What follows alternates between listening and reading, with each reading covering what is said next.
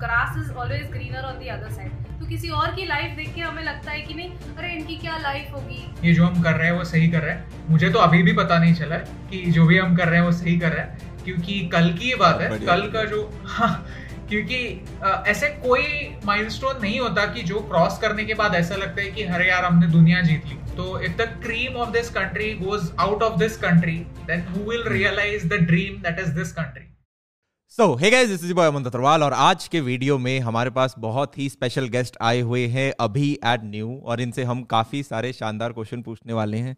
काफ़ी सारे ऐसे सवाल जो कि शायद आपकी लाइफ में, आपके करियर में वैल्यू एडिशन दे रहे हों। आप में से काफ़ी बच्चे होंगे जो भी दसवीं, ग्यारहवीं में हैं, काफ़ी हैं जो कॉलेज के अंदर हैं, काफ़ी हैं जो कि पढ़ रहे हैं पर अपने उसके साथ साथ कुछ अलग साइड हासिल करना चाहते हैं।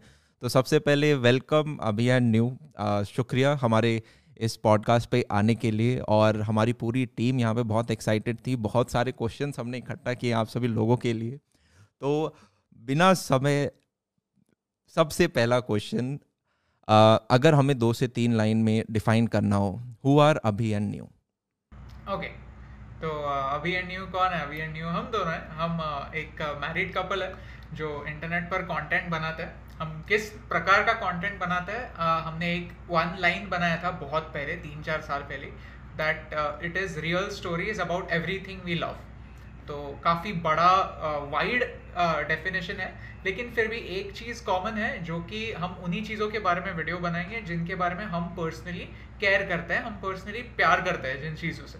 So that's why it's following love वही टी शर्ट मैं पहनता हूँ कि एज अ रिमाइंडर रहने के लिए। कि मैं जो भी कर रहा हूँ हम जो भी कर रहे हैं वो हमारे प्यार के थ्रू कर रहे हैं। कोई हमें फोर्स नहीं कर रहा है ये करने के लिए। तो या हम हस्बैंड वाइफ कंटेंट क्रिएटर्स हैं जो इंटरनेट पर ऐसे वीडियोस बनाते हैं जिनके बारे में हमें और सब लोगों को केयर करनी चाहिए। ऐसे। आपके चैनल की टैगलाइन जो बैनर में है वो है hundred reasons to love India तो हमारी टीम ने जो काफ़ी सारे क्वेश्चंस हैं वो अराउंड इस टॉपिक के होंगे। एक चीज़ वो ये होती है कि सबसे पहला क्योंकि आपने कहा कि जितने लोग नहीं जानते हैं, पहले अभिन्यू जॉब करा करते थे और फिर इवेंचुअली उन्होंने सोशल मीडिया की तरफ़ शिफ्ट किया। तो इस शिफ्ट के बारे में अभी आपने सबसे पहले बताएँ कि कब ये आइडिया आया कि यार नहीं, मेरे को इस साइड में नहीं जाना, कुछ ऐसा करना चाहिए जिसमें अपना ज़्यादा मन लगे और क्या अब आपको वो डिसीज़न अच्छा लग रहा है, कैसा फील कर रहे हो उसके बारे में जब आप मुड़ के देखते हो तो? देखिए करियर तो बहुत सारे लोग अपने लाइफ में बहुत बार बदलते हैं। अ, लेकिन कुछ चीज़ें कॉमन रहती है। तो बचपन से एटलीस्ट मुझमें ये चीज़ तो कॉमन की कि मुझे हमेशा खुद का बॉस बनना पसंद था। तो जब भी क्लास में भी मैं रहता था तभी अगर कोई पूछता था कि सीआर कौन बनेगा तो फिर मैं किसी के रुकने यानी किसी के हाथ ऊपर करने की मैं चिंता नहीं करता था मैं हाथ ऊपर कर देता था। वो थोड़ा सा है मुझमें कि अ, कुछ खुद खुद कंट्रोल में रहना पसंद है। तो फिर पहले जो भी हम करते थे उसमें कंट्रोल कम हुआ करता था और क्लाइंट के लिए वीडियो बनाता था। मैं पहले भी जिन लोगों को पता नहीं है मैं पहले लोगों के लिए वीडियो बनाता था। तो टेक्निकली मैं यही काम करता था कि वीडियो बनाना है लेकिन दूसरों के लिए बनाता था। लोग हमें टॉपिक देते थे। तो अभी हम हमारे लिए वीडियो बनाते हैं। तो बेसिकली ये मेरा वन लाइन था। अभी न्यू बताइए। हाँ तो फिर अ, मैं कॉमर्स ग्रेजुएट हूँ। मैंने सीए भी किया है। सो मेरे लिए तो ये कम्प्लीटली डिफरेंट फ़ील्ड है। मैंने सोचा भी नहीं था कि मैं ऐसे कुछ करूँगी। लेकिन uh, 2015 में मेरा सीए वगैरह हो गया था। तो मैंने एक्चुअली जॉब किया था एक स्टार्टअप में फॉर सिक्स मंथ्स फिर मुझे वो वर्क वहाँ का एनवायरनमेंट पसंद नहीं आया कि लोग आते थे और आठ आठ नौ बजे तक बैठे रहते थे ऑफ़िस में। यू नो एफिशिएंसी नहीं होती थी और कुछ जमा नहीं। मुझे पसंद ही नहीं आया। हम्म। मुझे लगा कि मैं ऐसे ही ऑफ़िस के चक्कर काटते काटते मेरी ज़िंदगी कट जाएगी। तो आई लाइक मुझे कुछ और करना है। तो फिर मैंने क्विट किया और मैं फ्रीलांस राइटिंग करने लगी। So that was my beginning और फिर बाद में जब हमारी शादी हुई तो अभी वाज लाइक कि मैं वीडियोस बनाता हूँ तो फिर मुझे अ, चाहिए कि मेरी वाइफ आनी चाहिए वीडियोस में। सो ही लिटरली पुल्ड मी सो हम्म।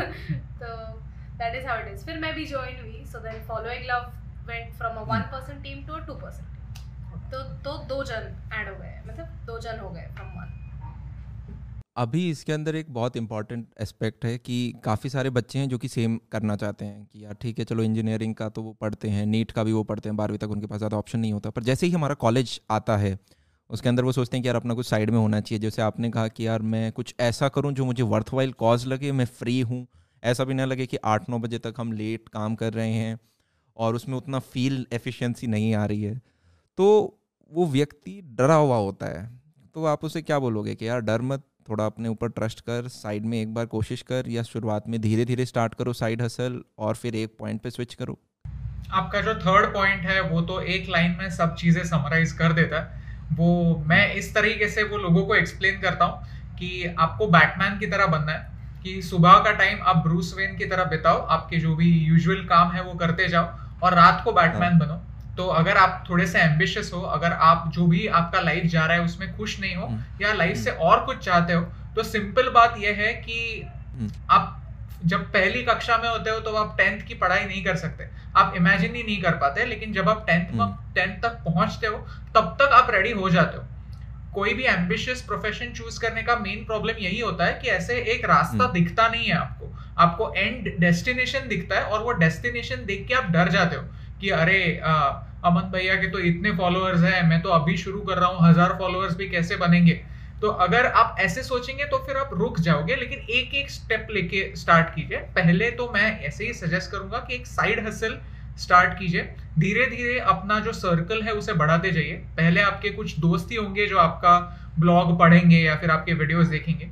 फिर धीरे धीरे और लोग बढ़ते जाएँगे बढ़ते जाएँगे और जैसे ही लोगों को ये समझेगा कि आप इसके बारे में सीरियस हो, आप कंसिस्टेंटली कंसिस्टेंटली कर रहे हो तो फिर आप आपके फ्रेंड सर्कल को तोड़कर एक फॉलोइंग बनाएँगे जो लोग आपको जानते नहीं है, लेकिन आपके वीडियोस के थ्रू या फिर आपके काम के थ्रू आपको जानते हैं। तो वो मुझे लगता है कि बेस्ट मेरा ये मानना है कि काफ़ी लोग क्या होता है कि वो, हम इनहेरेंट ह्यूमन बींग्स जैसे हैं, जैसे बने हुए हैं तो हम हमेशा अपने सिचुएशन में कभी खुश नहीं होते जनरली हम हमेशा हमको you know grass is always greener on the other side तो किसी और की लाइफ देख के हमें लगता है कि नहीं, अरे इनकी क्या लाइफ होगी, क्या मस्त होगा, ये सब.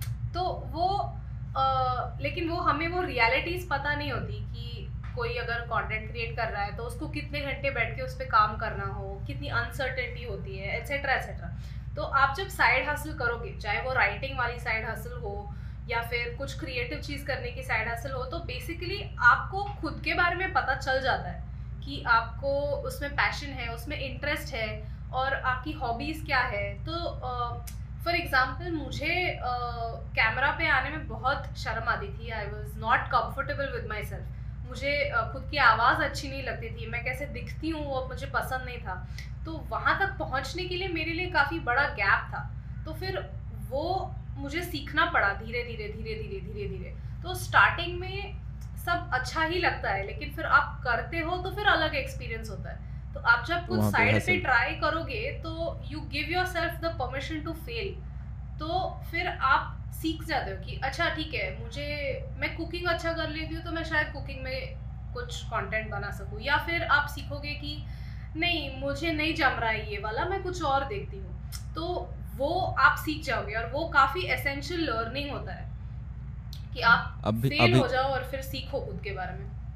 अभिमन्यु मुझे लगता है कि आप दोनों जो कर रहे हो वो बहुत ज़्यादा एक्स्ट्रा ऑर्डिनरी है क्योंकि आपने अपना मेन स्ट्रीम से साइड हसल में आप आए और सबके लाइफ में यार ये होता है कि बंदे करना चाहते हैं पर जैसे ही आप करना स्टार्ट होते हो एक चीज़ समझनी पड़ती है कि चाहे आप उस फ़ील्ड के बारे में पैशनेट हो पर शुरुआत में आपको उसको कंसिस्टेंटली करते रहना पड़ेगा। ऐसा नहीं कि चार दिन समझ में नहीं आया तो पाँचवें दिन आपने छोड़ दिया। exactly. इस जर्नी में भी आपको शुरुआत में कितने महीने या साल देने पड़े जब आपको ऐसा कुछ रिस्पॉन्स नहीं मिला? और फिर एक पॉइंट आता है जब आपको फील होता है कुछ लोगों के लिए वो एक लाख सब्सक्राइबर का प्ले बटन होता है। हाँ. यार हाँ शायद हम सही डायरेक्शन में जा रहे हो और मुझे ये करते रहना चाहिए। सी uh, uh, पहले तो मैं एक चीज़ क्लियर कर देता हूँ कि मेरी जर्नी में और लोगों की जर्नी में एक मेजर डिफरेंस ये है कि मुझे टेक्निकल एस्पेक्ट्स पहले से थोड़े बहुत पता थे क्योंकि मेरा एजुकेशन और मैं ऑलमोस्ट जब बारहवीं कक्षा से मैं वीडियोस वगैरह बनाता था तो टेक्निकल साइड मेरा स्ट्रांग था लेकिन क्रिएटिव साइड थोड़ा वीक था। मुझे कैसे वीडियोस बनाना ये पसंद नहीं था। फॉर एग्ज़ाम्पल आपके बारे में आपका टीचिंग या आपका स्टाइल है टीचिंग या आपका uh, क्या बोलते हैं स्किल है वो आपने आई मीन आई थिंक वो आपने पहले सीखा होगा और धीरे धीरे उसके बाद वीडियो कैसे बेटर करना है वो आप बाद में सीखे। मेरा जर्नी थोड़ा उल्टा था कि मैं पहले वीडियो कैसे बनाना ये सीखा और किस चीज़ के बारे में वीडियो बनाना ये मैं बाद में सीखा। मेरा सेम आपकी तरह जर्नी था। मेरी ओह, okay. मैंने कॉलेज में वीडियो स्टार्ट करे थे बनाने। अच्छा। और अभी जैसे जस्ट लास्ट ईयर मेरा पास आउट हुआ था तो फिर कॉलेज के फोर्थ ईयर से मैंने पढ़ाना स्टार्ट किया था। ओके बचपन में वही छोटे भाई बहन को जैसे पढ़ाते हैं तो वो अच्छा लगता था। हाँ। पापा भी एक टाइम में टीचर थे तो हाँ। बस वो वहीं से चीज़ थोड़ा थोड़ा तो ये एक मेजर डिफरेंस होता है क्योंकि लोगों को डांस करना आता है तो उनको पता होता है कि मुझे डांस के बारे में वीडियोस बनाने हैं लेकिन वीडियो कैसे बनाने ये नहीं आता। तो ये मेरा चैलेंज जो था वो थोड़ा सा अलग था। तो आ, हाँ लेकिन अभी पॉइंट पे आते हुए कि आ, कब पता चला कि ये जो हम कर रहे हैं वो सही कर रहे हैं? मुझे तो अभी भी पता नहीं चला है कि जो भी हम कर रहे हैं वो सही कर रहे हैं क्योंकि कल की ये बात है कल का जो हाँ क्योंकि ऐसे कोई माइलस्टोन नहीं होता कि जो क्रॉस करने के बाद ऐसा लगता है कि अरे यार हमने दुनिया जीत ली। ऐसे कुछ होता ही नहीं है क्योंकि नंबर्स के बारे में बात की जाए तो हर एक बड़ा नंबर तो होता ही है। वन मिलियन सफिशिएंट नहीं है हमें, दस मिलियन तक पहुँचना है। और जो आई थिंक सबके लिए वैसा तो होता ही है। तो एक पॉइंट के बाद ये एक्सटर्नल माइलस्टोन्स के बारे में सोचना ही बंद करना पड़ता है। ऐसे ही, यानी वो जो श्लोक है कर्मण्यवाधिका रस्ते माँ फलेशु कदाचन, वैसे ही करना पड़ता है कि कर्म करते जाओ, फल की चिंता मत करो। और वैसे ही करना पड़ता है। तो इनफैक्ट कल ही कल ही की बात है कि मैं जस्ट आज जो हम वीडियो शूट कर रहे हैं, उसके बारे में सोच रहा था। कल रात को जो शूट होना था, वो डिले हो गया। और ऐसे फीलिंग आ रहा था कि मैं जस्ट बेड पे सोया हुआ हूँ और ऐसे धस रहा हूँ अंदर। तो ऐसे कोई भी पॉइंट होता नहीं है कि जिस टाइम पर हंड्रेड परसेंट कॉन्फिडेंट कोई भी हो सकता है कि आ, सब हो गया। हर दिन एक स्ट्रगल होता ही है। तो ऐसे नहीं लगता कि मैं अभी तक उस पॉइंट तक पहुँचा हूँ। और मुझे उस पॉइंट तक आई डोंट थिंक पहुँचना भी है क्योंकि वो जो हसल रहती है उसी से हम थोड़ा बेहतर बनते जाते हैं। और अल्टीमेटली जो रिज़ल्ट आता है, वो कभी कभी एक्सपेक्टेशन से बेहतर होता है, क्योंकि हम सेटिस्फाइड नहीं होते। तो मेरा ये पॉइंट ऑफ़ व्यू है कि अभी तक जिस पोजीशन तक पहुँचना है, वहाँ तक तो हम पहुँचे नहीं। शुरुआत ही कर रहे हैं। अभी न्यू, आप बहुत सारे वीडियोस इंडिया रिलेटेड बनाते हैं। एक बहुत मेजर क्वेश्चन आता है, जैसे मेरे सारे बच्चे स्टूडेंट हैं, कि काफ़ी सारे बच्चे बाहर जाके पढ़ते हैं, अपने बैचलर्स करते हैं मास्टर्स करते हैं। इनफैक्ट काफ़ी सारे बच्चे जो ग्रेजुएशन कर रहे होते हैं, उनके कुछ के तो ड्रीम्स होते हैं कि यार मेरे को यूएस में जाके सिलिकन वैली में काम करना है या मेरे को जर्मनी में जाके काम करना है। तो ये जो ब्रेन ड्रेन हो रहा है is it a good thing और अ बैड थिंग कंसिडरिंग कि हमारी पॉपुलेशन भी बहुत ज़्यादा है पर ये भी है कि यार हमारा इम्पोर्टेंट जो टैलेंट है वो बाहर जा रहा है इस पर आपके क्या टेक्स हैं? हाँ। काफ़ी कॉम्प्लिकेटेड सवाल है क्योंकि अल्टीमेटली कैसा है कि uh, हमें लगता है कि एक लाइन में अगर बोला जाए तो जो लोग देश से बाहर जाते हैं वो इस देश का क्रीम है। तो if the cream of this country goes out of this country then who will realise the dream that is this country ये मैं हमेशा बोलता रहता हूँ कि अगर हमारा क्रीम ही बाहर जाएगा तो फिर बचेगा क्या? सब लोग यही सोचते रहेंगे कि हम क्रीम बनेंगे हम टॉप लेवल तक पहुँचेंगे और देश से बाहर जाएँगे तो फिर इस देश को कौन सुधारेगा? ये एक पॉइंट ऑफ़ व्यू हो सकता है। दूसरा पॉइंट ऑफ़ व्यू ऐसे हो सकता है कि सत्य नडेला जो माइक्रोसॉफ्ट के सीईओ है वो इंडियन है। uh, अभी uh, सुंदर पिचाई जो गूगल के सीईओ है वो इंडियन है। और बिकॉज़ वो इंडियन है बिकॉज़ सत्य नडेला क्रिकेट के बहुत बड़े फ़ैन है तो फिर वो उनके दिमाग में अभी भी है कि मैं हैदराबाद से आता हूँ मैं क्रिकेट का बड़ा फ़ैन हूँ तो कहीं ना कहीं उनके दिमाग में भारत के लिए कुछ ना कुछ तो चलता होगा। और कहीं ना कहीं वो उनके जो प्रोजेक्ट्स लेते हैं उसमें रिफ्लेक्ट होता होगा। यानी दस साल पहले मुझे याद है कि मैं सोचता था, जब भी मैं शॉर्ट फ़िल्म के लिए स्क्रिप्ट लिखता लिखता था, तब मैं सोचता था कि मैं हिंदी में क्यों नहीं लिख सकता? मुझे ये इंग्लिश में क्यों लिखने पड़ते हैं? तो अभी वो प्रॉब्लम नहीं है। अभी गूगल में आप हिंदी में लिख सकते हैं और काफ़ी आसान है। तो जो आज शुरुआत कर रहे हैं, उन्हें ये प्रॉब्लम समझेगा भी नहीं। तो ये कैसे आया? इसकी पीछे की स्टोरी हम नहीं जान पाएँगे। लेकिन जब टॉप लेवल के लोग इंडियन होंगे, भारतीय होंगे तभी कहीं ना कहीं अगर उनके मन में है कि मैं भारत से बिलोंग करता हूँ, ये मेरी आइडेंटिटी है तो फिर वो अपने काम में रिफ्लेक्ट होगा। सेकेंडली हम ये पॉइंट नहीं समझते कि बाहर पैसे तो ज़्यादा होते हैं, उनकी लाइफस्टाइल अच्छी होती है, लेकिन उसी प्रकार से कुछ प्रॉब्लम्स भी होते हैं। यानी मैं इतना इमेजिन नहीं कर सकता कि मैं एक कंप्लीटली दूसरे दूसरे देश में जा रहा हूँ, जहाँ पर मेरा, मेरे फैमिली मेंबर्स नहीं है, मुझे सारे फ्रेंड्स ज़ीरो से बनाने पड़ेंगे मेरा कोई दोस्त नहीं है तो फिर वो भी एक काफ़ी डेंजरस फीलिंग होगी जो आई डोंट थिंक सब लोग डाइजेस्ट कर पाएँगे। तो वैसे ही होता है ना कि हम सिर्फ़ एंड रिज़ल्ट देखते हैं कि हम देखते हैं कि भैया उसने ये गाड़ी ले ली उसकी सैलरी इतनी है और वो देख के हम इम्प्रेस हो जाते हैं और किसी दूसरे को फॉलो करने जाते हैं। तो आप देश में रहो देश से बाहर रहो या लाइफ में कुछ भी करो। अगर आप आ, सीधा डेस्टिनेशन के बारे में देखकर इम्प्रेस हो रहे हो जर्नी के बारे में सोच नहीं रहे हो तो फिर वो आपके लिए थोड़ा सा पीछे खींचने वाली है फिर आपके लिए थोड़ा सा डिसअपॉइंटिंग चीज़ हो सकती है। तो स्टेप बाय स्टेप हर चीज़ को कंसिडर करना चाहिए। हर एक की लाइफ है भाई यानी भारत आपको एज अ कंट्री देश आपको रोकता नहीं है। तो मैं कौन होते मैं, मैं कौन होता हूँ कि आपको रोकने वाला? आपकी लाइफ है आपका करियर है आपको जो लगता है कि जो आपके लिए बेस्ट अपॉर्चुनिटी है वो करें लेकिन आपकी आइडेंटिटी ना भूले कि आप एक भारतीय हैं वो कहीं ना कहीं तो रिफ्लेक्ट होगा। वन पॉइंट कि काफ़ी बच्चे जाते हैं बाहर उन्हें इंटरेस्ट होता है कि वो बाहर जाके कुछ पढ़े वगैरह वगैरह। बट कमर्शली हसल वाइज वगैरह देखा जाए तो फिर अभी the world is very battered with corona virus काफ़ी जगहों पे उसका बहुत ही ज़्यादा इम्पैक्ट हो गया है। इंडिया uh, की जो ग्रोथ स्टोरी है भारत की जो ग्रोथ स्टोरी है वो अगले दस सालों में काफ़ी ज़्यादा एक्साइटिंग है।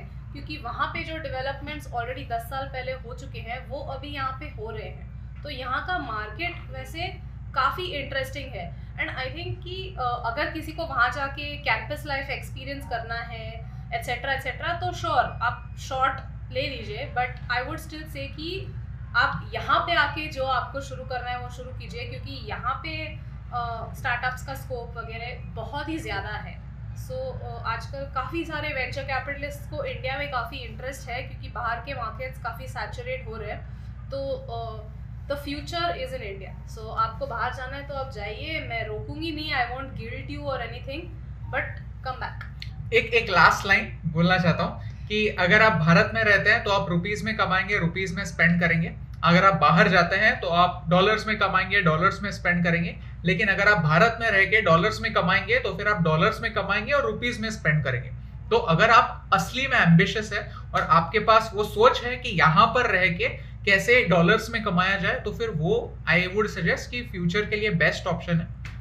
बस बहुत बहुत सही। इनफैक्ट न्यू ने मेरा नेक्स्ट क्वेश्चन काफ़ी समअप भी कर दिया है। वो ये था कि आज के इंडियन यूथ के पास क्या हम एडवांटेजेस हैं जो कि वो यूज़ कर सकता है? क्या अपकमिंग अपॉर्चुनिटीज़ हैं जो कि इस यूथ को ध्यान में रखनी चाहिए और उस डायरेक्शन में जाए? काफ़ी सारे अलग सेक्टर्स हैं। इंटरनेट रिलेटेड सेक्टर्स हैं जिसमें काफ़ी सारा स्कोप है।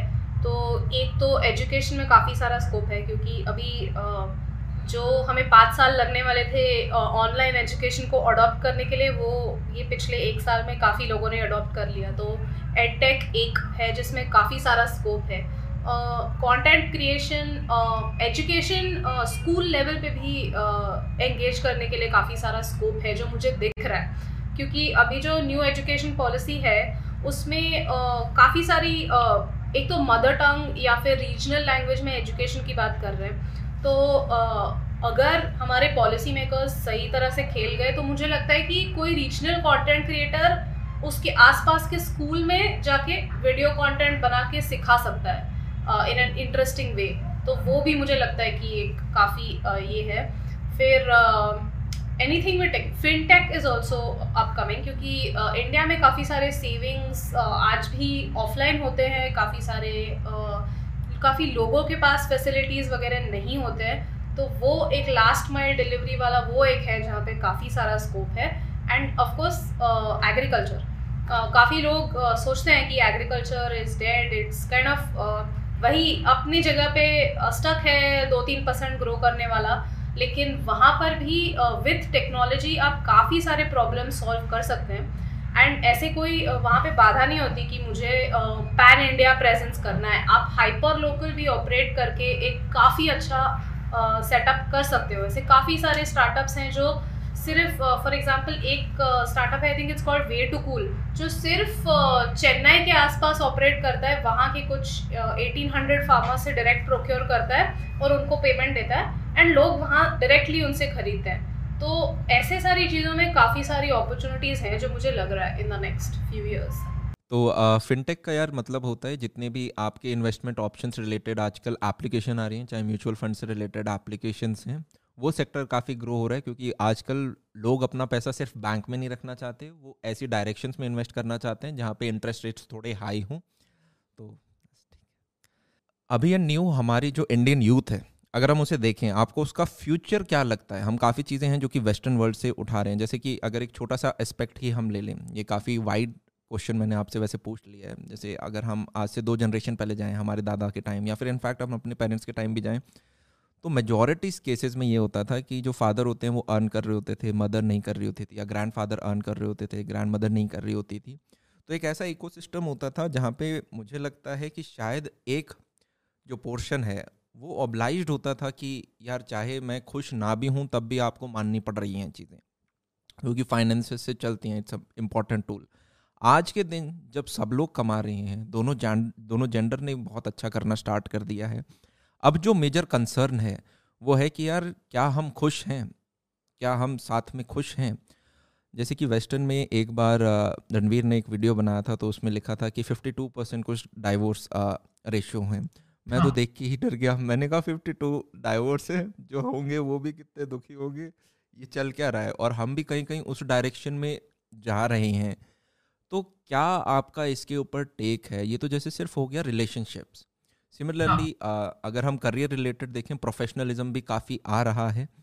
तो एक इस पे क्या आपका कंप्लीट टेक होगा? काफ़ी बड़ा भारी क्वेश्चन पूछ लिया मैंने। उल्टा जाता है मैं इसका आंसर उल्टा देता हूँ। आपने रिलेशन रिलेशनशिप पर एंड किया वहाँ से मैं शुरुआत करता हूँ। तो हमारी दो साल पहले तीन साल ऑलमोस्ट तीन साल हो गए।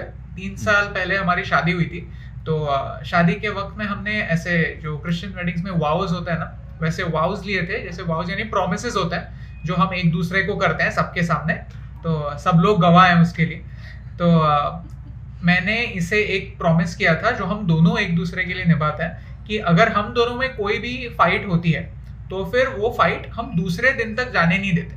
आ, सोने से हम्म। पहले वो सुलझा देते। कितना भी झगड़ ले रात को सोएँगे नहीं चार पाँच बजे तक लेकिन जो भी है वो सुलझा देंगे और फिर ही सो जाएँगे। तो फिर एक फाइट का शेल्फ लाइफ एक दिन का ही होता। है उसके उससे ज़्यादा नहीं होता।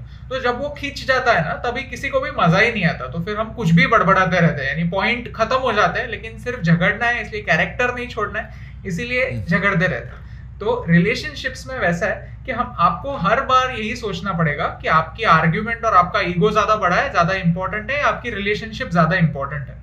जब आप ये आपके माइंड में क्लियर कर देते हो कि क्या ज़्यादा इंपॉर्टेंट है तो फिर आपकी खुशी कैसे ढूंढनी है ये काफ़ी क्लियर हो जाता है।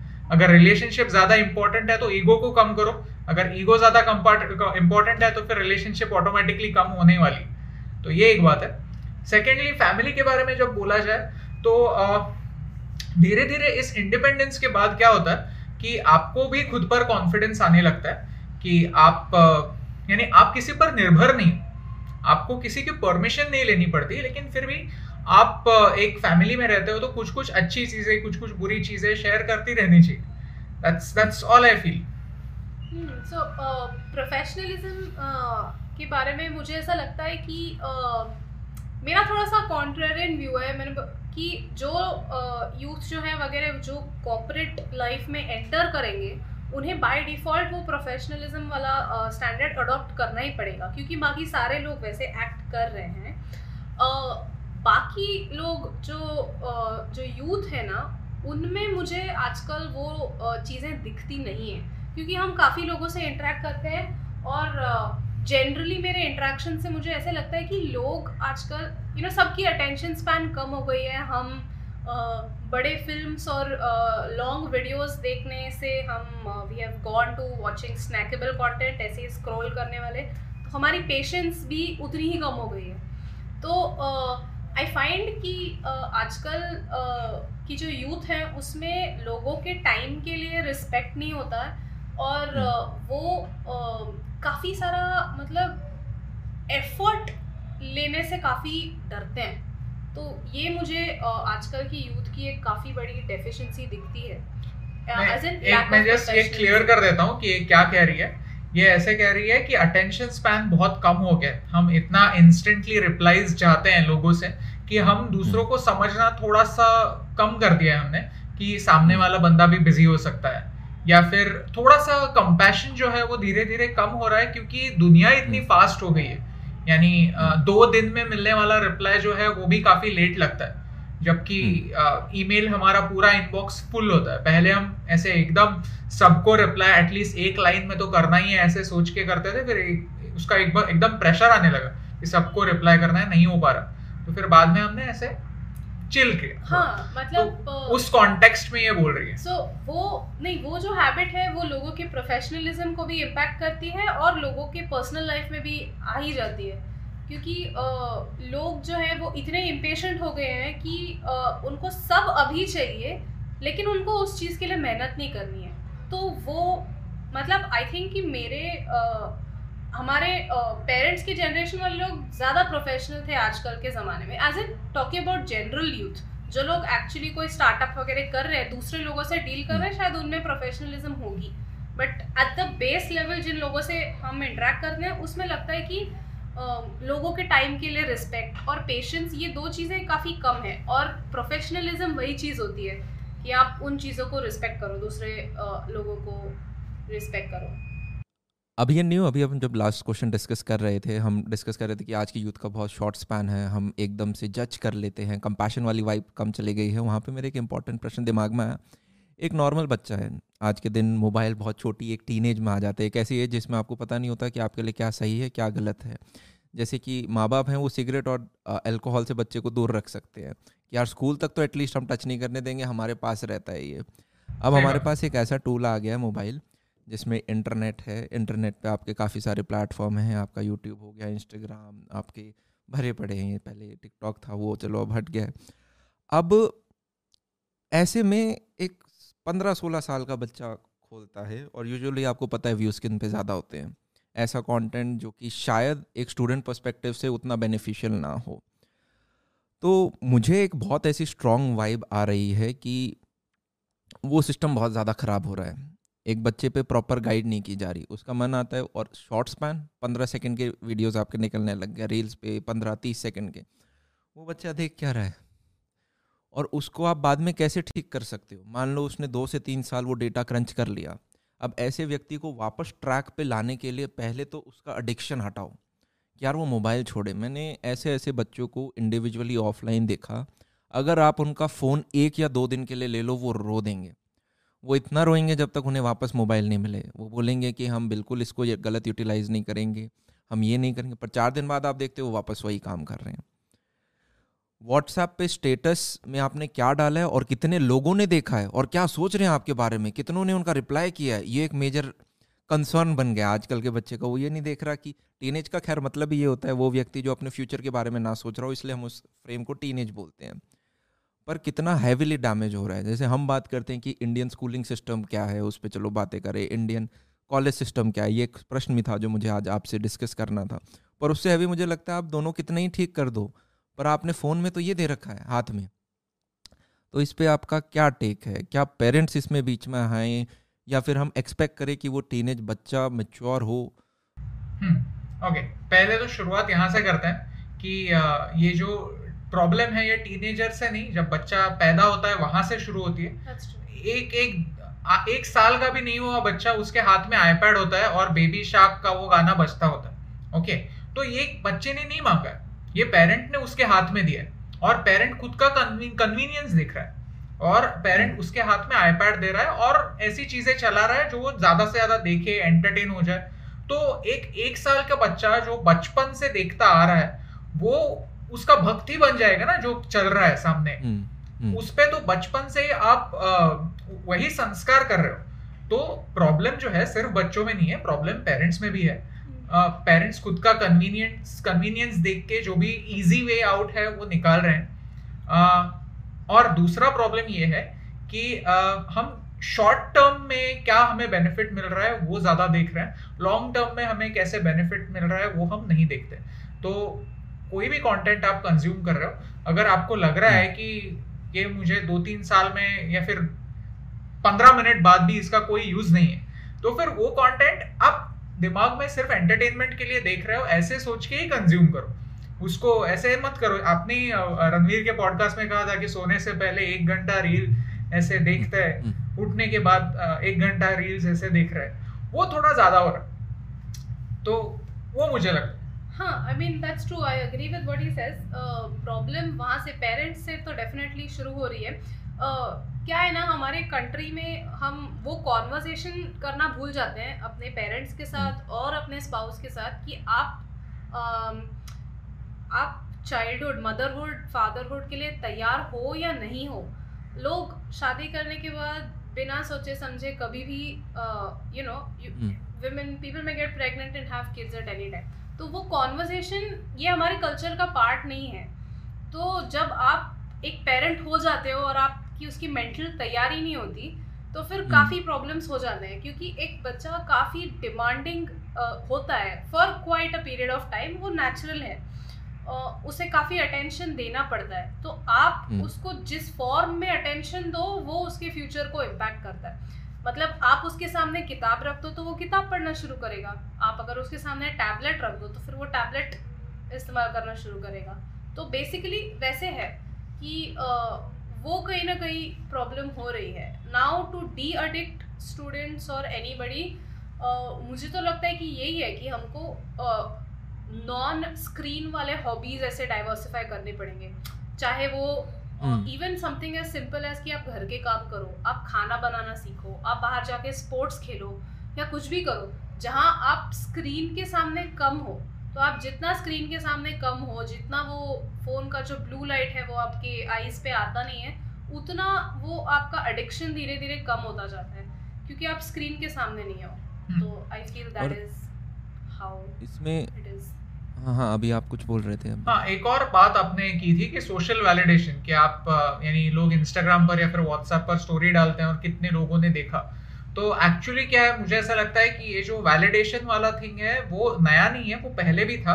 पहले लोग क्या करते थे कि मैसेज में लिख के भेजते थे कि ये मैसेज जो है पंद्रह जनों को भेजो, आपको सात साल तक गुड लक मिलेगा। उसके पहले, यानी ये हमारे जमाने से भी पहले है कि जो लोग एक्चुअली लेटर भेजा करते थे, पता है? यानी स्टैम्प खरीद कर पैसे खर्च करके वो लेटर भेजते थे। उनसे उन्हें क्या मिलता था, ये हम आज समझ नहीं पाएँगे। वैसे ही पंद्रह साल बाद आपके स्टोरी पर कितने लाइक्स आए थे ये आपके बच्चे समझ नहीं पा रहे। लॉन्ग टर्म में आपको उससे कुछ बेनिफिट नहीं मिल रहा है। शेल्फ लाइफ इन चीज़ों का काफ़ी कम है। हम पीछे देख के बोलते हैं कि क्यों ऐसे मैसेज भेजते थे? हमारी आगे वाली जनरेशन पीछे देख के बोलने वाली है कि इन इन, लाइक्स की इन व्यूज़ की कुछ वैल्यू नहीं है। तो कोई भी चीज़ अगर हो तो आपको ये दिमाग में रखना चाहिए कि सोशल मीडिया आप पर कंट्रोल नहीं करेगी। जो भी चीज़ आ, आप उसके एडिक्ट नहीं हो रहे हो आप उसके कंट्रोल में हो। तो जब तक आप ये अश्योर रख सकते हो कि आप उसके कंट्रोल में तब तक एवरीथिंग इज़ इसमें एक चीज़ और जैसे कि अ, मैं अभी रिसेंटली एक पेरेंट से बात कर रहा था तो उन्होंने कहा यार मेरा छोटा सा बच्चा है वो चार साल का है वो अपना मोबाइल लेके बैठा रहता है कुछ दिया होगा उसे स्क्रीन वगैरह। और मैं उसे कहता हूँ यार बाहर जाके खेलो नहीं खेलता। एक बड़ी बेटी है दस बारह साल की उसे बोलते हैं बाहर जाके खेलो वो नहीं खेलते वो अपने मोबाइल में बैठे रहते हैं। जैसे हम बचपन में स्पोर्ट्स खेलते थे मैंने सात आठ साल स्पोर्ट्स खेला। मुझे लगता है कि यार उससे आपको एक कॉम्पिटेंसी वाइब आती है कि यार जीतना है फाइट मारनी है, भागना है, दौड़ना है, थकना है, वो एक इंपॉर्टेंट प्रोसेस होता है। आप अपने एकदम चाइल्डहुड में भागते हो एक्सरसाइज करते हो। अब बच्चा जाता है यूट्यूब के ऊपर इंस्टाग्राम के ऊपर। जैसे कि फॉर एग्जांपल मैंने रिसेंटली देखे एक बहुत बड़े क्रिएटर थे। और उनका किसी ने, छोटे ने रोस्ट बना दिया। और रोस्ट के, मुझे नहीं पता वो कितना जेनविन था, नहीं था। पर नीचे बच्चे इंजॉय कर रहे हैं छोटे छोटे टीनेजर्स अरे वाह मज़ा आ गया क्या रोस्ट किया आहा स्वाद आ गया। ओहो हो वो वाला डायलॉग जो चार मिनट बाईस सेकंड पे मारा ओहो ओपी ओपी ओपी ओपी। अब बच्चा एक व्यक्ति है जो हाइट पे है उसे ये नहीं समझ में आ रहा कि एक छोटा क्रिएटर एक बड़ा नाम इस्तेमाल कर रहा है व्यूअरशिप ज़्यादा गेन करने के लिए। वो उस एस्पेक्ट को तो नहीं पकड़ पा रहा चाहे रोस्टिंग जेनविन हो नहीं हो जेनविन थी भी नहीं वो।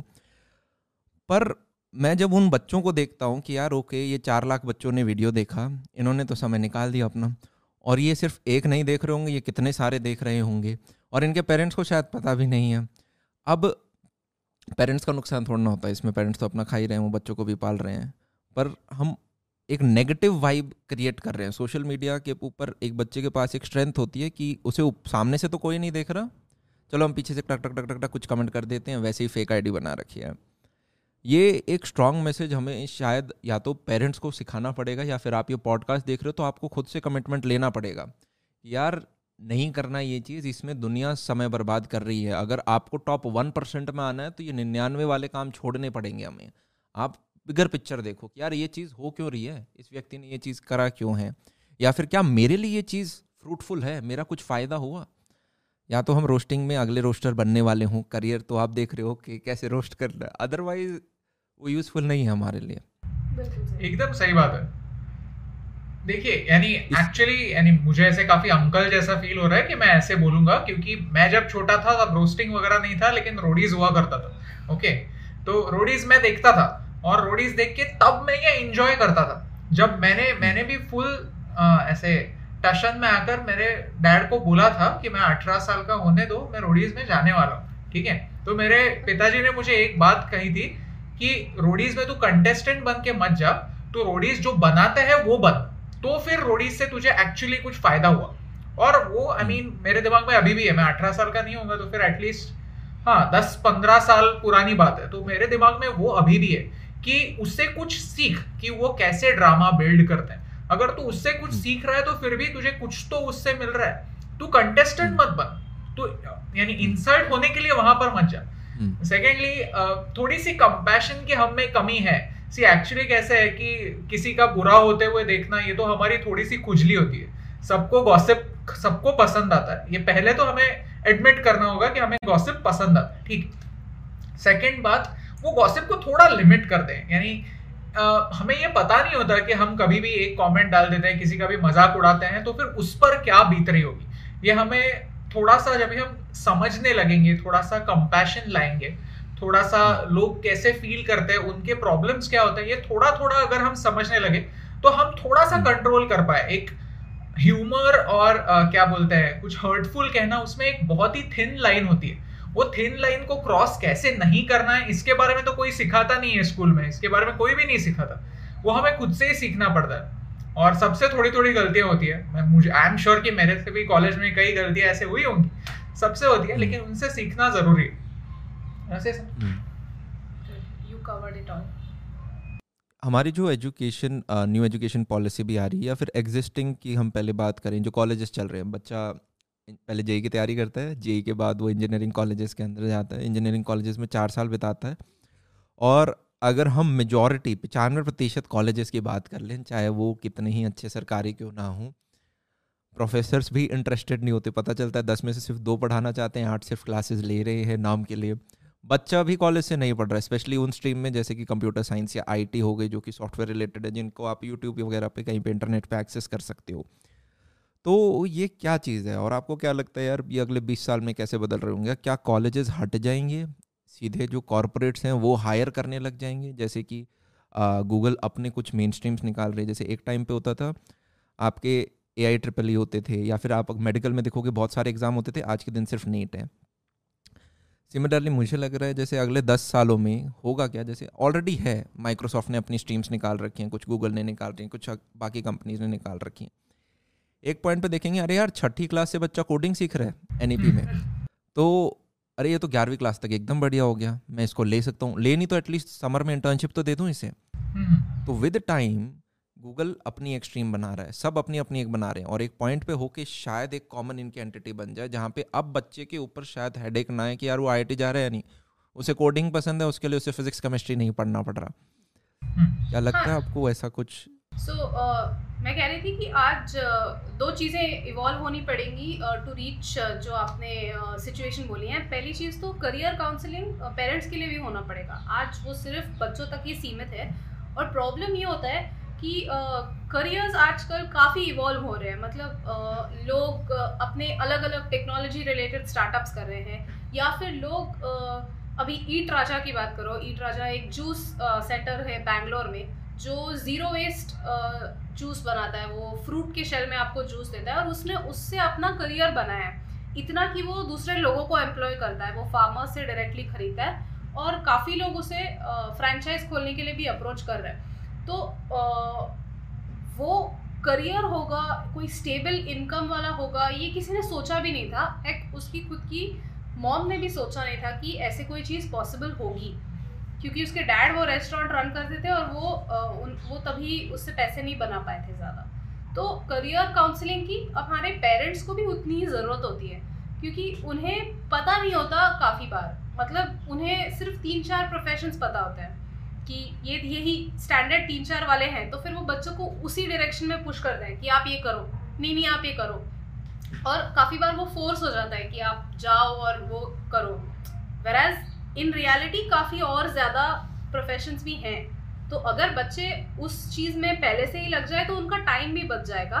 एंड uh, वो सीट वगैरह भी वेस्ट नहीं होगी where you get into a profession and you eat someone else seat जो अल्टीमेट ट्रेजिडी है। और सेकेंड चीज़ जो इवॉल्व होनी पड़ेगी वो है कंपनीज़ के एचआर डिपार्टमेंट्स को। तो एच uh, डिपार्टमेंट्स को हमेशा यही लगता है कि आपके रेज्यूमे uh, पे कोई uh, बड़े कॉलेज का नाम होगा अच्छे मार्क्स होंगे उससे ज़्यादा वेटेज मिलती है। तो फिर उस हिसाब से वो उस पूरे प्रोफेशन को इवॉल्व होना पड़ेगा आज की रियलिटीज़ को देखने के लिए। मैं काफ़ी लोगों को ट्विटर पे फॉलो करती हूँ जिन्होंने लोगों को ट्विटर से हायर किया है। ट्विटर पे उनसे कॉन्वर्जेशन करके हाँ मेरे स्टार्टअप के लिए ये आ, बहुत सही फिट लग रहा है मुझे कि ये आ, मेरे लिए काफ़ी अच्छा काम करेगा। तो लोग वहाँ से भी हायर करने लगे हैं। तो as as a whole H को इवॉल्व होना पड़ेगा क्योंकि ये जो बाधा होती है कि आपके पास ट्रेडिशनल वाली डिग्री होनी चाहिए और फिर ही मैं आपको अंदर आने दूँगा ये जो बाधा है वो एच ही डालती है कॉर्पोरेट्स में कि अगर आपके पास ट्रेडिशनल डिग्री नहीं हो लेकिन आपके पास वर्क एक्स हो फिर भी नहीं नहीं डिग्री नहीं है मैं अंदर आने नहीं दूँगा आपको आप बाहर ही रहो। तो वो दरवाज़ा बंद तो एच वाले करते हैं तो उन्हें इवॉल्व होना पड़ेगा इंडियन कंटेक्स्ट में स्पेशली हाँ, मैं ऑडियंस को एक बताना चाहता हूँ कि मार्क्स इंपॉर्टेंट है मार्क्स को कम इंपॉर्टेंट बिल्कुल मत समझिए। क्योंकि मार्क्स कैसे होता है कि मार्क्स आपको एक बेस तो दे देती है आपको एक क्रेडिबिलिटी दे देती है कि अगर आपको कोई भी टास्क दिया गया है तो फिर वो टास्क आप कितनी अच्छी तरीके से कर सकते हैं। तो ये ध्यान में रखिए कि मार्क्स एकदम ही इंपॉर्टेंट नहीं है ऐसे ना समझे। लेकिन जब मैं सेकेंड स्टैंडर्ड में था तब ड्राइंग के लिए भी मार्क्स हुआ करते थे। और मेरा ड्राइंग अच्छा नहीं था इसीलिए मेरे मार्क्स कम हो जाते थे। मुझे पता था कि मुझे लाइफ में ड्राइंग नहीं करना तो उसकी वजह से उस उसको उतना बॉदर नहीं करना दे, करने देना चाहिए कि मार्क्स आपके लाइफ कंट्रोल करें। लेकिन मार्क्स को एकदम भी फालतू मत समझिए। इलॉन मस्क का एक लाइन है कि आ, मैं हार्वर्ड में नहीं गया था लेकिन जो मेरे लिए काम करते हैं वो हार्वर्ड में गए थे। तो फिर उससे मार्क्स की इंपॉर्टेंस और आपका एल्बा मैटर समझ में आता है। लेकिन हाँ सेकेंडली जो आपने पूछा था कि चीज़ें फास्ट हो रही है। यानी मैं मैंने पहला मेरा इनकम जब कमाया तो मैं अराउंड 16 या 17 साल का था, जब मैंने पहला मेरा कुछ कमाया, ठीक है? आपने और पहले शुरू किया कमाना और हमारी अगली वाली जनरेशन तो 12-13 साल की उम्र से कमाना स्टार्ट करने वाली है, ठीक है? वो धीरे धीरे धीरे कम होने वाला है तो वो तो होने ही वाला है। तो चीज़ें फास्ट हो रही है और ये because of the internet because of social media हो रहा है। और ये रिटायर भी अब जल्दी हो रहे हैं। पहले लोग हाँ, अस्सी हाँ, साल तक फ़ार्मिंग करते थे अब साठ हो पे आपका रिटायरमेंट होता है। अब हम इंडिविजुअल्स देख रहे हैं जो कि पचास फोर्टी फाइव फोर्टी मैं रिसेंटली किसी से मिल के आया वो अपने ट्वेंटी नाइन्स में थे। और कह रहे यार मैं तीस का हूँ रिटायर लूँगा। मैंने कहा क्या? अभी तो कुछ हुआ ही नहीं। अभी आपकी शादी हुई थी छः महीने पहले। बोले नहीं यार अब तीस में मैंने बहुत कर लिया।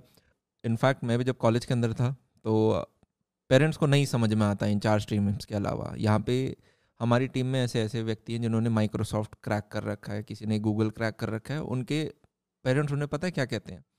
बेटा आई कब बनोगे? और मेरा दिमाग ख़राब हो जाता है। मैंने कहा यार ये टॉप एम के अंदर काम कर रहे हैं और इनके पेरेंट्स आज भी चाह रहे हैं। मुझे लगता है नेशनल हॉबी बन गई है। एवरी थर्ड स्टूडेंट और देयर पेरेंट वांट कि भाई यूपीएससी तो होना चाहिए चाहे वहाँ पे सीटें हमारी हज़ार हो। और चाहे आप यार कोई भी नई साइड हसल करो एक चीज़ ध्यान रखना पेरेंट्स को हो सकता है चीज़ें ना समझ में आए। हमारे यार एक परसेंट जो जॉब होती है वो नहीं बनती जाती हैं। दस साल पहले कोई एंड्रॉयड डेवलपर नहीं था कोई इन्फ्लुएंसर मार्केटिंग कोई डिजिटल मार्केटिंग कोई सोशल मीडिया नहीं था इतना। आज के दिन नई चीज़ें आ गई हैं। आ, उनका बस एक कंसर्न है क्या तुम पैसे कमा पा रहे हो उस चीज़ से? अगर आप वो कैपिटल दिखा पाते हो उनके पास में वो श्योरिटी आती जाएगी। तो आप अपनी पढ़ाई पे ध्यान रखते रहो साइथ में साइड हासिल मारो टाइम लगेगा तीन साल लगेंगे चार साल लगेंगे एक पॉइंट आएगा जब आप उस चीज़ से अर्न करोगे। वो जब आप पेचक अपने पेरेंट्स को दिखाओगे तो उन्हें लगेगा अरे हाँ मैं तो ऐसे ही फालतू शक कर रहा था। साथ में उस प्रोसेस में हो सकता है घर वालों को काफ़ी बार झूठ बोलना पड़े चीज़ें छुपानी पड़े कि जैसे मैं तो बोलता था पंद्रह मिनट का वीडियो तो पंद्रह ही मिनट लगते हैं बना के डाल दिया। उन्हें ये नहीं बताते थे कि भाई पीछे पूरा दिन लग गया। तो इस प्रकार के हाँ, छोटे मोटे एक सेकेंड ना इसी चीज़ पर मैं एक हाँ। छोटी सी बात ऐड करना चाहता हूँ। कि एक बात हमेशा याद रखिए कि कोई भी पेरेंट अपने बच्चे का बुरा नहीं चाहता। वो सिर्फ़ इतना ही चाहते हैं कि आपका ठीक ठाक हो जाए और आपको आपका कुछ बुरा ना हो आपका कुछ बुरा ना हो आप उस चिंता से ही जो भी कंसर्न्स या फिर जो भी प्रॉब्लम्स आपके लाइफ में वो क्रिएट करते हैं वो उस चिंता के थ्रू ही करते हैं। वो बायोलॉजिकली आपको हेट कर ही नहीं सकते। आप यानी उन्होंने आपको देखा है, उन्होंने आपको जन्म दिया है तो वो आपको हेट नहीं कर सकते, ठीक है? सेकेंडली बात यह है कि पेरेंट्स को उनका लाइफ का गोल होता है कि उनको रॉन्ग प्रूव होना है। उनको खुशी मिलेगी जब आप उन्हें गलत प्रूव करेंगे। आप जो भी आपको लाइफ में करना है, वो करके दिखाएँगे और उनको जब आप गलत प्रूव करेंगे ना तो उनको खुशी मिलेगी और वो ये प्राउडली कहेंगे कि आपने उन्हें गलत प्रूव किया है। तो फिर पेरेंट्स को आप इजिली कन्विंस कर सकते हैं, वो बायोलॉजिकली आपसे प्यार करते हैं तो उसके बारे में चिंता मत करें, पहले खुद कन्विंस हो जाए और धीरे धीरे सब हो जाएगा, सब ठीक हो जाएगा।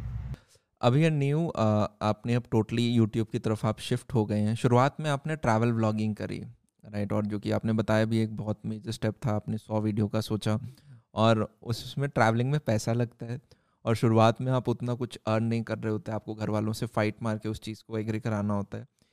फिर आज के दिन आपने शिफ्ट कर लिया है अपने नॉर्मल ट्रैवलिंग से हट के यूट्यूब वीडियोज़ के ऊपर जो हम स्टूडियो से शूट करते हैं। तो ये शिफ्ट इस पूरी जर्नी के बारे में क्यों हमने शिफ्ट हुआ? क्या हम वापस जा रहे होंगे ट्रैवल ब्लॉग की तरफ़ या उनमें हम इतनी फ्रीक्वेंसी से नहीं बना पा रहे? रीजंस क्या थे? एक्चुअली uh, या ऑडियंस डिमांड थी ये? सो आई वाज सेइंग कि हमने मई uh, में शुरुआत की hundred reasons to love India series की और फिर हम लोग नॉर्थ ईस्ट से हमने शुरुआत की। तो पैसा ऑफ़ कोर्स एक बहुत ही बड़ा कंसिड्रेशन था कि हम कैसे फंड कर पाएँगे ये सब कुछ कैसे कर पाएँगे। एंड उस समय पे हम न्यू न्यूबीज थे तो कोई कोलैबोरेशंस वगैरह भी नहीं थे। तो तभी क्या था कि अभिराज ने अपने क्लाइंट्स के लिए वीडियोस बनाना कम्प्लीटली छोड़ दिया था। लेकिन मैं अपना कंटेंट राइटिंग वाला काम चालू कर रही थी मैं। So then I was still writing articles तो वो आर्टिकल वाले राइटिंग से और हमारे सेविंग से वो वाली जर्नी काफ़ी हद तक स्पॉन्सर हो गई थी। फिर थोड़े ब्रांड्स जैसे कि जोस्टल वगैरह, वो हमें हेल्प करते थे। कुछ सिटीज़ में उन्होंने हमें फ्री अकोमोडेशन वगैरह दिया था। तो उससे हमारी मदद हुई थी।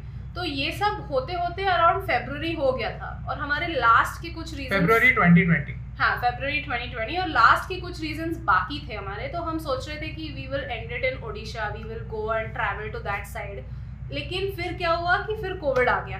तो फिर कोविड आ गया तो फिर हम कहीं जाने पाए।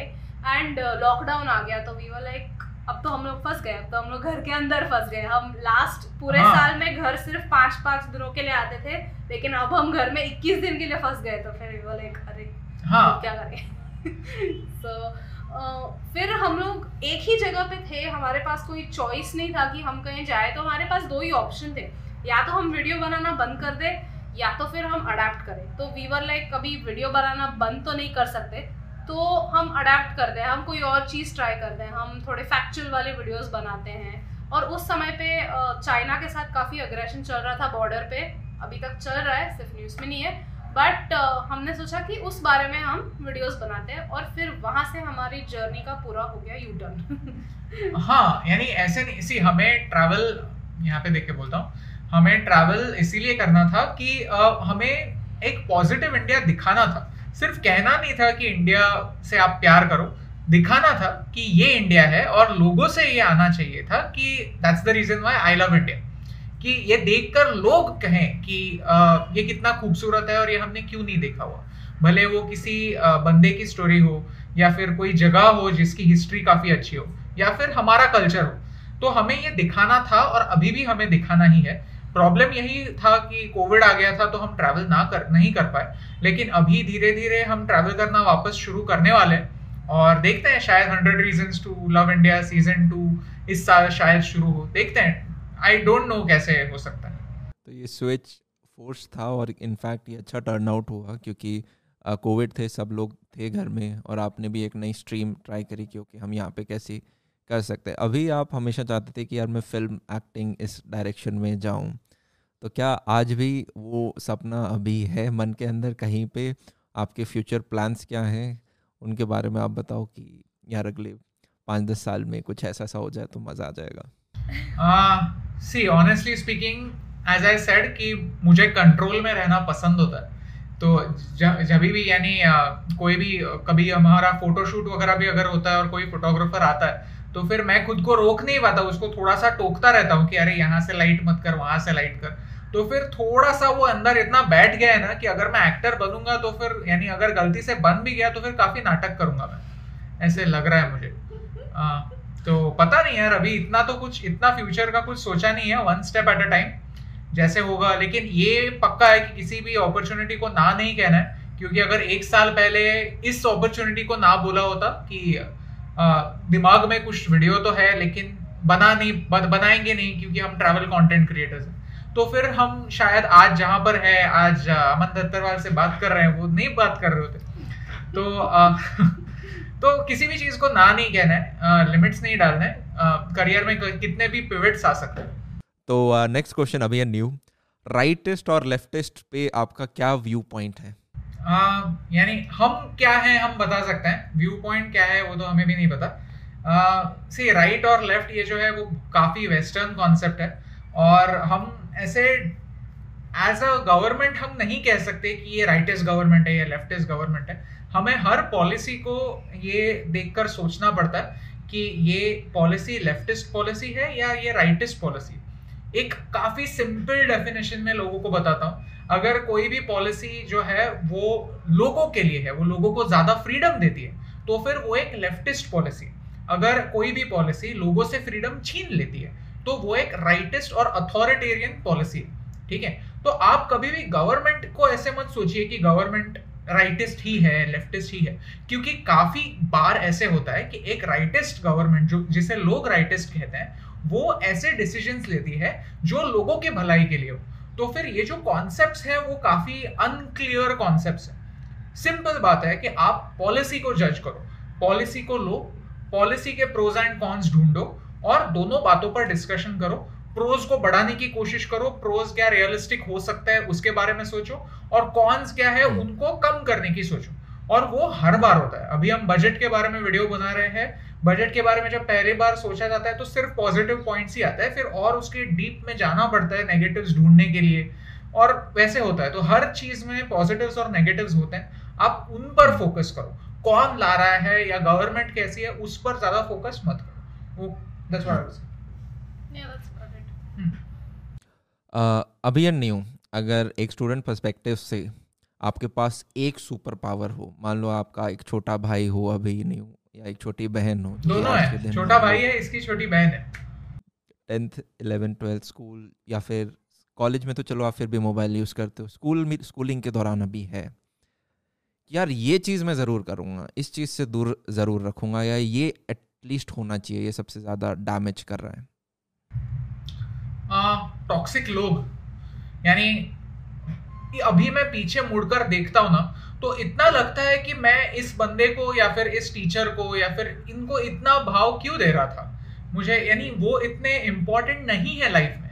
पाँच छह साल बाद आपका पूरा फ्रेंड सर्कल चेंज हो जाता है और हर पाँच छह साल बाद आपको वो चॉइस मिलता है कि किन लोगों के साथ रहना है, किन लोगों के साथ नहीं रहना ओके तो किसी भी किसी भी बंदे को इतना ज़्यादा इंपॉर्टेंस मत दो कि उन्होंने बोली हुई छोटी छोटी बात उनका ओपिनियन इतना मैटर करे कि आपकी सेल्फ वर्थ कम हो जाए। ये मैं कहूँगा। uh, मुझे uh, ये लगती है सुपर पावर जो लोगों को स्कूल uh, में होनी चाहिए या फिर स्कूल में डेवलप होनी चाहिए वो है रीडिंग की सुपर पावर क्योंकि रीडिंग एक हैबिट है जो आपको बहुत ही हेल्प करेगा आगे लाइफ में। एंड स्कूल में क्या होता है कि आपको काफ़ी मोस्ट स्कूल्स के पास लाइब्रेरी का एक्सेस होता है।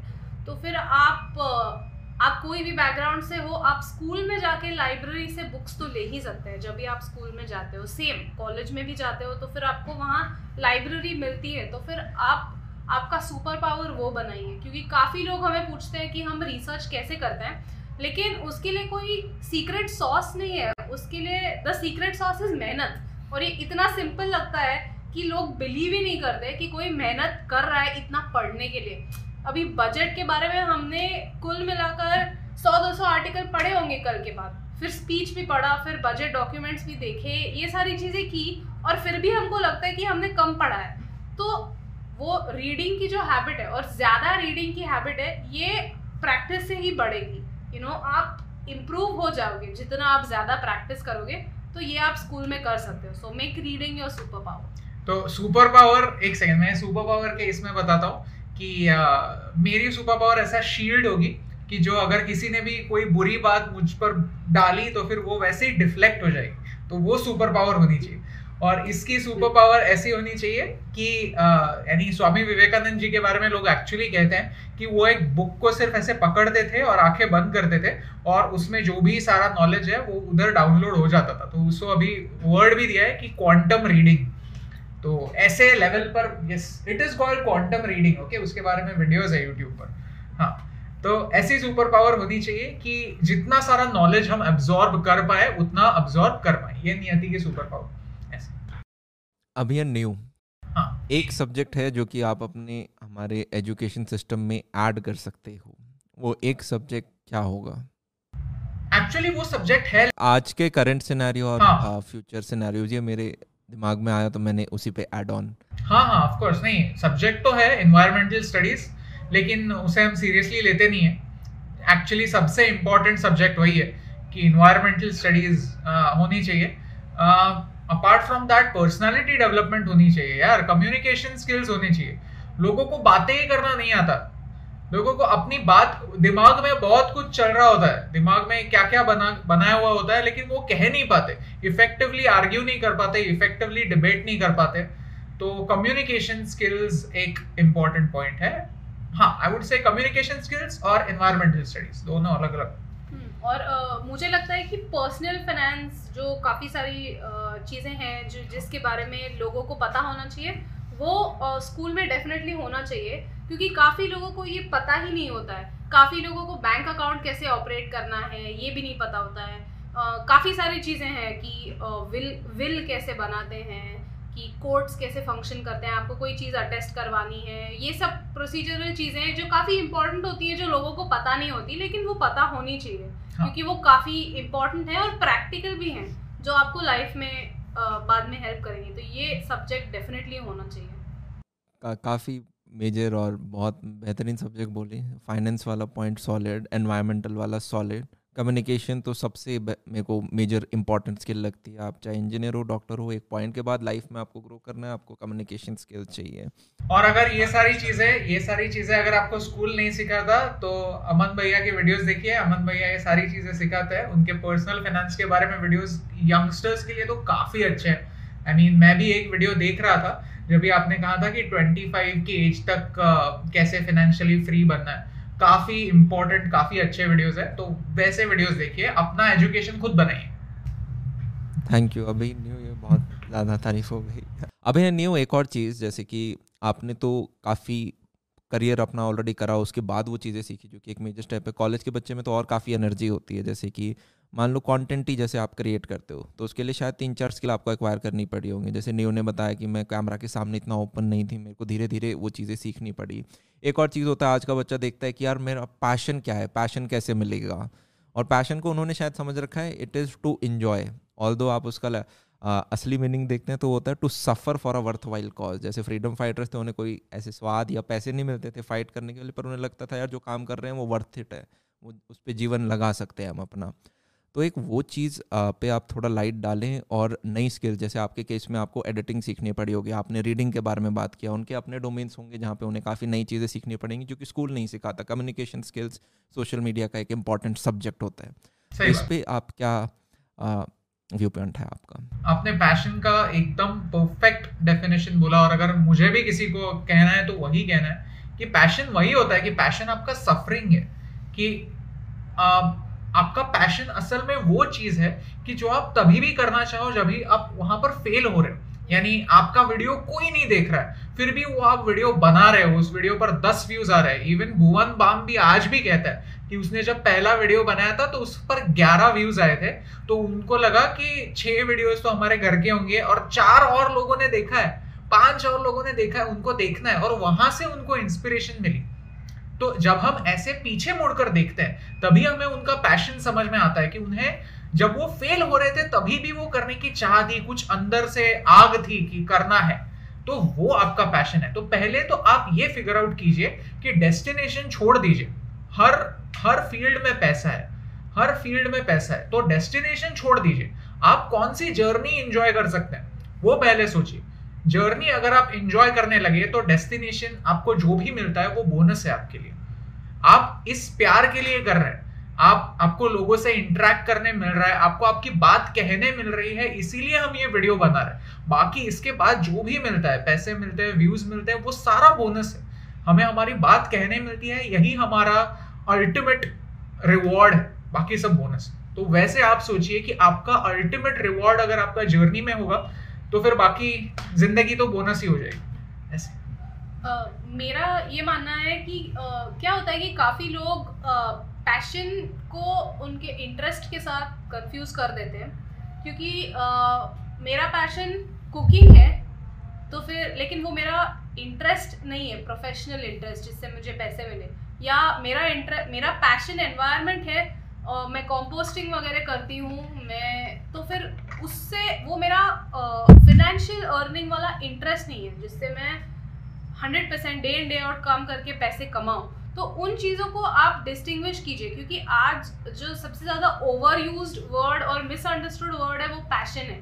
कि लोगों को लगता है कि नहीं हमें हमारे पैशन के लिए हम जॉब छोड़ देंगे और फिर यू you नो know, हम ट्रैवल ब्लॉगिंग करेंगे फिर हमें होटल्स बुलाएँगे और फिर हम जाके वो यू नो मॉलडीव्स वाले फैंसी वाले फ़ोटो डालेंगे, क्योंकि आजकल पता नहीं, सारे लोग मॉलडीव्स चले गए हैं। तो वैसे वाले फ़ोटोज़ डालेंगे I get to do all of that but वैसा नहीं होता है। तो फिर आपको वो डिस्टिंक्शन करना ही पड़ेगा between what you are passionate about and what interest you professionally enough to earn money आप जब ये डिस्टिंक्शन कर पाओगे तो आप आपके काम के अलावा और हॉबीज़ भी अर्न हॉबीज़ एंजॉय कर पाओगे।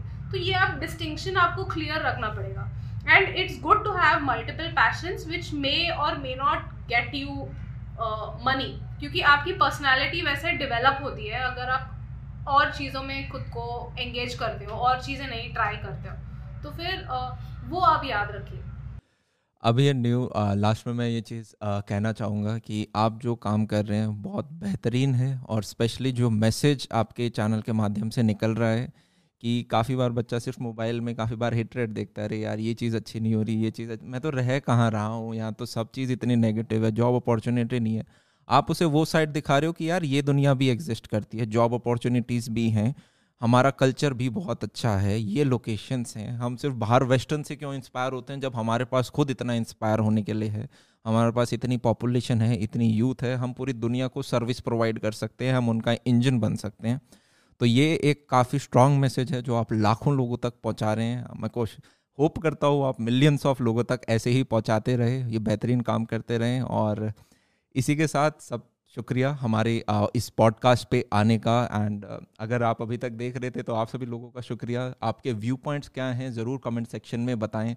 क्या आपने यार इससे चीज़ें सीखी? और इसी के साथ विदा करते हैं। ज़रूर देखें, अभी एंड न्यू का कंटेंट और आपको हमारे देश के बारे में काफ़ी सारी चीज़ें पता चलेंगी। इसी के साथ यार, आज का ये एपिसोड ख़त्म करते हैं। तब तक के लिए see ya have a good day bye take care